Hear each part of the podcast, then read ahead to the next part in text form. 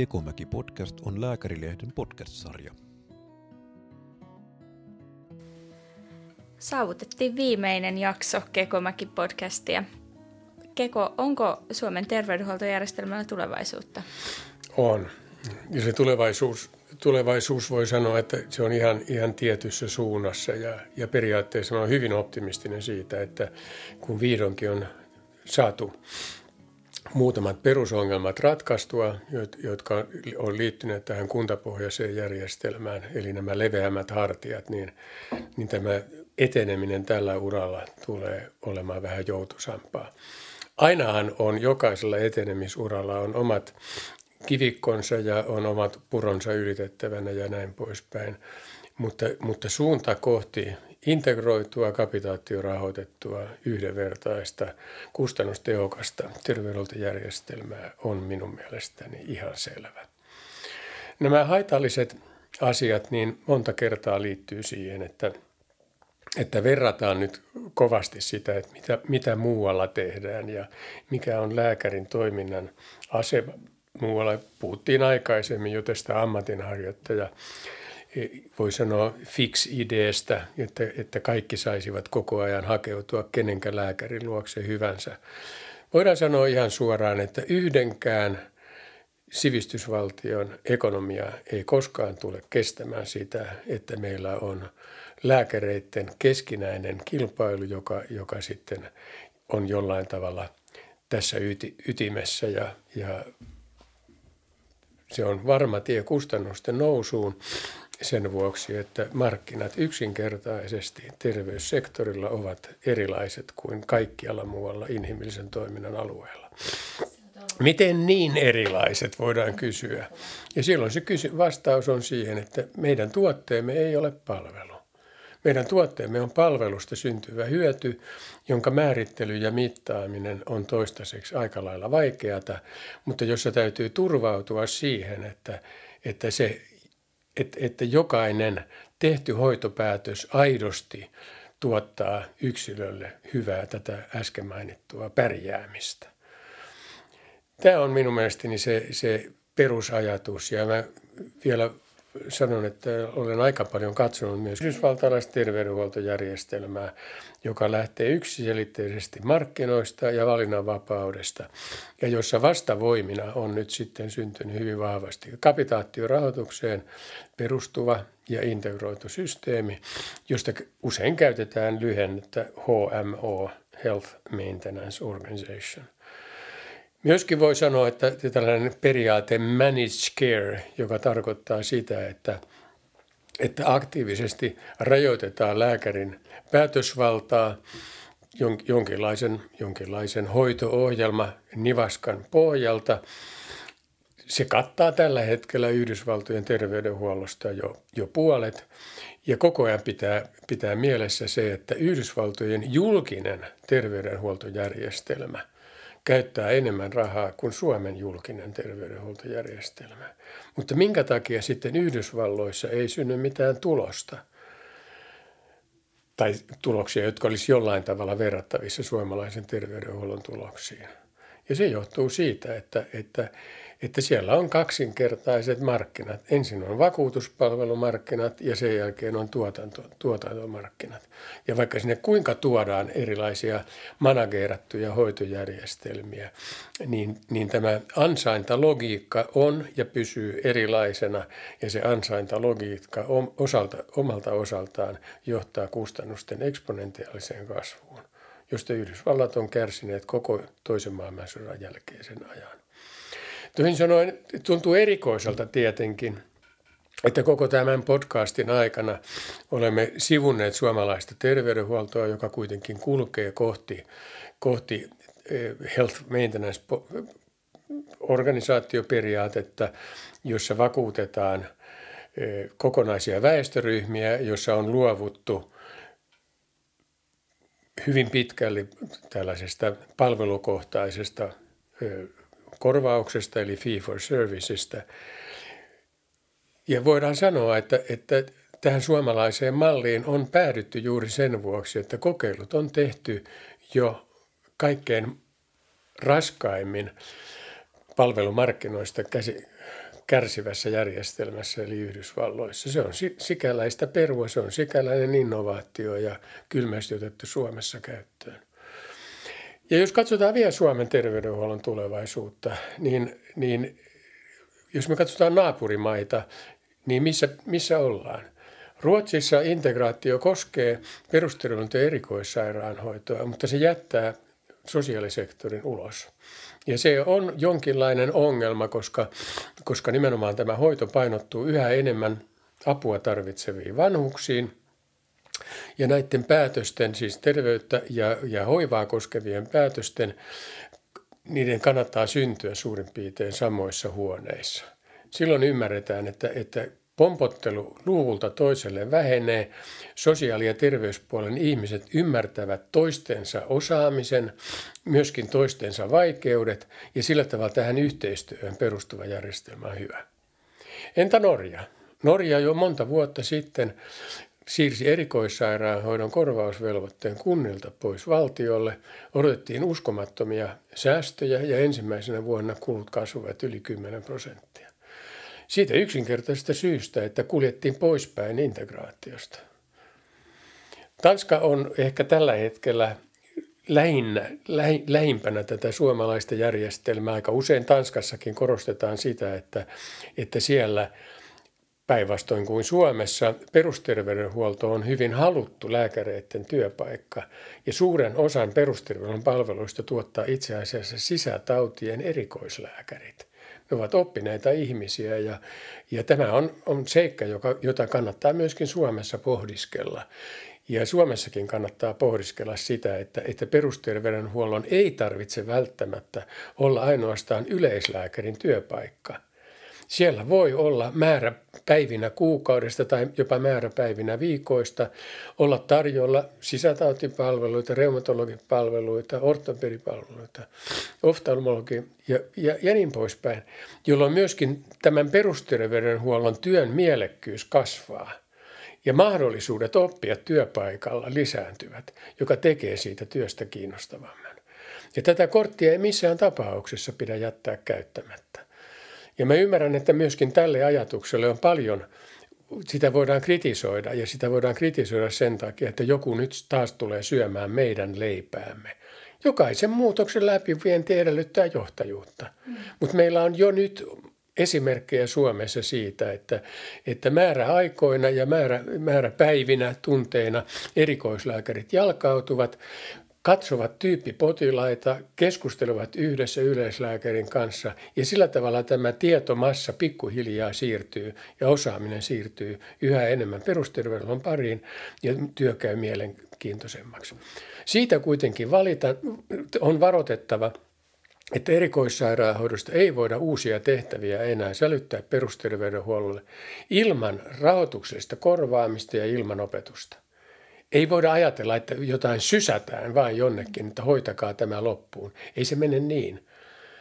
Vaan ensin näytetään ja annetaan voimavarat ja annetaan riittävät, riittävä henkinen resurssi myöskin näiden asioiden vastuulliseen hoitamiseen.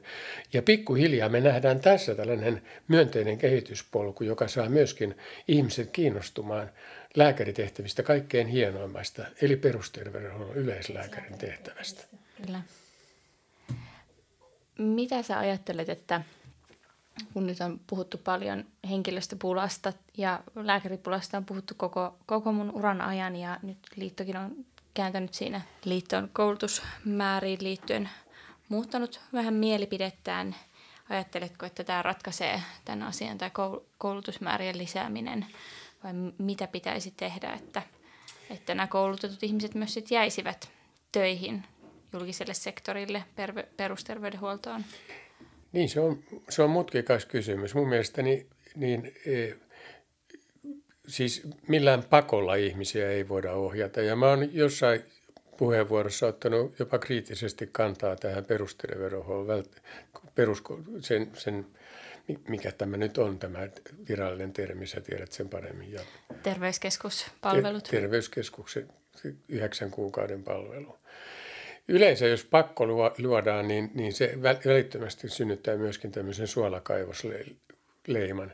Ja varsinkin, jos tätä nuorta työvoimaa käytetään harkitsemattomasti niin, että sen, sen, sitä ei sitä ei opasteta ja ei perehdytetä näihin asioihin, eikä tätä isoa kuvaa avata, niin silloin tehdään pelkästään hallaa. Et toisin sanoen mä suhtaudun varauksellisesti siihen yhdeksän kuukauden pakkokoulutukseen.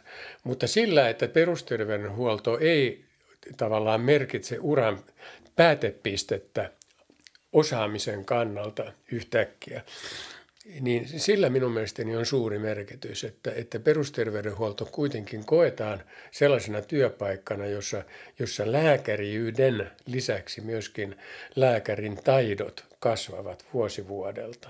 Ja meillä on niin erinomaisia esimerkkejä eri puolilta Suomea, miten tämä on voitu toteuttaa, että, että mun kysy, kysy, kysymykseni pikemminkin on se, että miksi näitä parhaita malleja ei kerätä kerätä, niin kuin on kyllä yritettykin kerätä, ksiin kansiin ja kerrota, että, että meillä on terveyskeskuksia, joissa asiat on hoidettu esimerkillisellä tavalla. Joo, ne jopa jonotetaan tekemään Joo, jopa jonotetaan. Jo se on merkki siitä, että, että pelkästään lääkäripulasta ei ole kysymys. Suomen lääkärikunta on jonkin verran pienempi väestöön suhteutettuna kuin Euroopan unionissa keskimäärin, mutta sen vastapainona täytyy sanoa, että meillä on koulutettua sairaanhoitohenkilökuntaa Euroopan unionissa ehkä runsaimmin. Ja silloin voidaan myöskin kysyä sitä, että onko meillä tehtäviä, jotka voidaan huoletta siirtää lääkäreiltä koulutetulle muille terveydenhuollon ammattiryhmille. Ja niitä tehtäviä on paljon ja niissä ei ole tehty virhearvioita. Ja minun rakas esimerkkini on aina – aina kätilötoiminta. Monissa maissa kauhistutaan sitä, että Suomessa lääkäri ei ole yleensä primäärivastuussa synnytyksen kulkemisesta, kulusta, vaan se vastuu on, on, on kätilöillä. Ja jos ulkomaalaiset tästä kauhistuvat ja sanovat, että jääkö teillä kukaan vastasyntynyt henkiin, niin voidaan hyvin sanoa, että paljon enemmän jää henkiä kuin teidän maassanne, joissa lääkärit vastaavat henkilökohtaisesti synnytyksen sujumisesta. Hyviä ajatuksen tynkiä pitää kerätä sekä kotimaasta että ulkomailta ja yhä uudelleen palaan siihen, siihen asiaan, mikä on Suomessa se hyvin vahvasti salainen ase tässä menestyksen polulla ja se on keskinäinen luottamus. Sitä ei kylliksi voi korostaa, että meidän täytyy jatkuvasti sekä, sekä kansalaisina että, että lääkäreinä tavallaan ymmärtää, että – että järjestelmän sisäinen ja järjestelmän nauttima ulkopuolinen luottamus on, on, se, on se kalleen aare, mikä meillä tällä hetkellä on. Ja, ja tehdäänpä mitä poliittisia valintoja hyvänsä ja, ja kehitetäänpä tätä mihinkä suuntaan hyvänsä, niin, niin tätä periaatetta ei pidä koskaan rikkoa. Tässä keskustelee kaksi tertiäri erikoissairaanhoidon kirurgia kuitenkin. Ja, ja me, me, mielessä, joo. me puhutaan kuitenkin siitä, että kuinka vaikeaa on yleislääkärin työ ja kuinka arvostettavaa on kätilöiden työ, että ehkä sitä keskinäistä luottamusta, jos pystyttäisiin lisäämään siihen suuntaan, että tämä järjestelmä tunnustaisi näiden ammattiryhmien merkityksen ja, ja me yhteiskuntana arvostettaisiin tätä, tätä työtä enemmän, niin – olisi sellainen, mitä kohti pitäisi kulkea. Koska nyt kuitenkin eletään myös aikaa, jossa hoitajatkaan eivät halua jäädä töihin tähän meidän järjestelmään. Ja, ja se on ainakin, ainakin omassa työssäni ihan jokapäiväinen, jokapäiväinen murhe. Onko jotain sellaista, mitä sä ajattelet sun pitkältä uralta näissä terveyspoliittisissa kysymyksissä, mikä olisi sun perintö meille – meille nuoremmille polville, jotka näistä asioista on sun esimerkin kautta innostunut?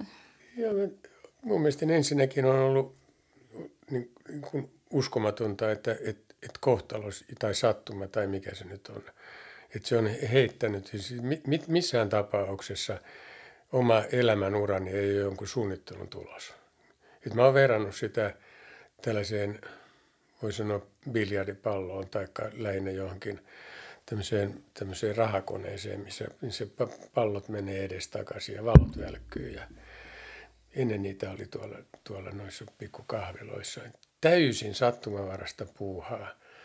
Mutta, mutta se, ei se johtolainkaan loppujen lopuksi ole kovin paljon tässä muuttunut. Että ympäristö on muuttunut ja, ja, ja, ja, ja se, että on ollut mahdollisuus katsoa toisia järjestelmiä ja olla mukana arvioimassa toisia järjestelmiä. Mä olin vuosikausia Pohjoismaiden ainoa edustaja tällaisessa International Hospital Benchmarking Forumissa, jossa näki, kuinka monella tavalla yritettiin hoitaa, hoitaa ihan samanlaisia asioita ja kuinka kirjaviin lopputuloksiin sitten päädyttiin.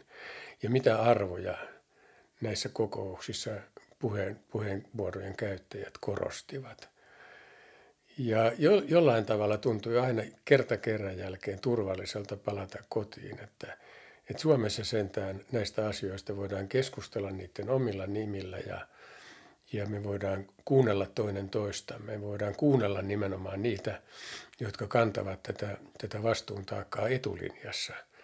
Ja me voidaan jättää tällaiset johtamisopit, voidaan sanoa omaan arvoonsa ja yrittää etsiä niitä hyviä johta, johtamisperiaatteita tästä runsaasta kaartista, joka, joka meillä on Suomessa perusterveydenhuollon parissa. Että näiden, näiden mallien toteuttaminen, tai voi sanoa jopa jäljittely, on paljon tehokkaampi tapa parantaa suomalaista terveydenhuoltoa kuin luottaa amerikkalaisiin konsultteihin, joiden, joiden, joiden mahdollisuus käsittää – suomalaista psyykkeä on hyvin rajallinen. Ja ihan lopuksi mä myöskin sanoisin sen, että, että vaikka paljon tiedettäisiin ulkomaiden ratkaisuista, niin jokainen terveydenhuoltojärjestelmä kasvaa omasta historiallisesta perinnöstään. Ja näiden asioiden, ne eivät ole, se on ihan, ihan yhtä sama kuin sanotaan, että vallankumoukset eivät ole vienti- ja tuontitavaraa. Niin eivät myöskään ole terveydenhuoltojärjestelmät. Mutta oppia voidaan ja kriittisesti suhtautumalla sekä omaan että toisten, toisten toimintatapoihin me päästään kaikkein parhaiten e-, eteenpäin. Ja lopuksi vielä, kun on ihan, ollaan edelleen tässä uuden hallituksen ohjelman punninnassa, niin, niin, niin lääkärikunnan kannattaa mielestäni avoimesti ja, ja kuitenkin poliittista järjestelmää kunnioittaen osallistua tähän keskusteluun.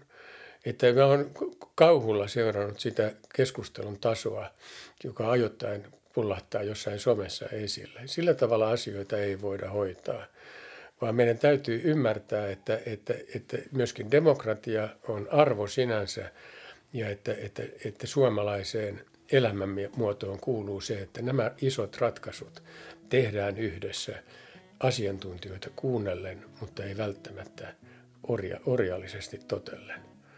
Ja se on mun mielestäni kaikki, kaikki, mitä tässä vaiheessa voi sanoa, että jos, jos, jos elämälle haluaisi niin kuin sanoa jotakin, niin siteerais, siteerais mielellään jotain Bernard Shawta, joka toivoi viimeisiksi sanoiksi sanoja well spent.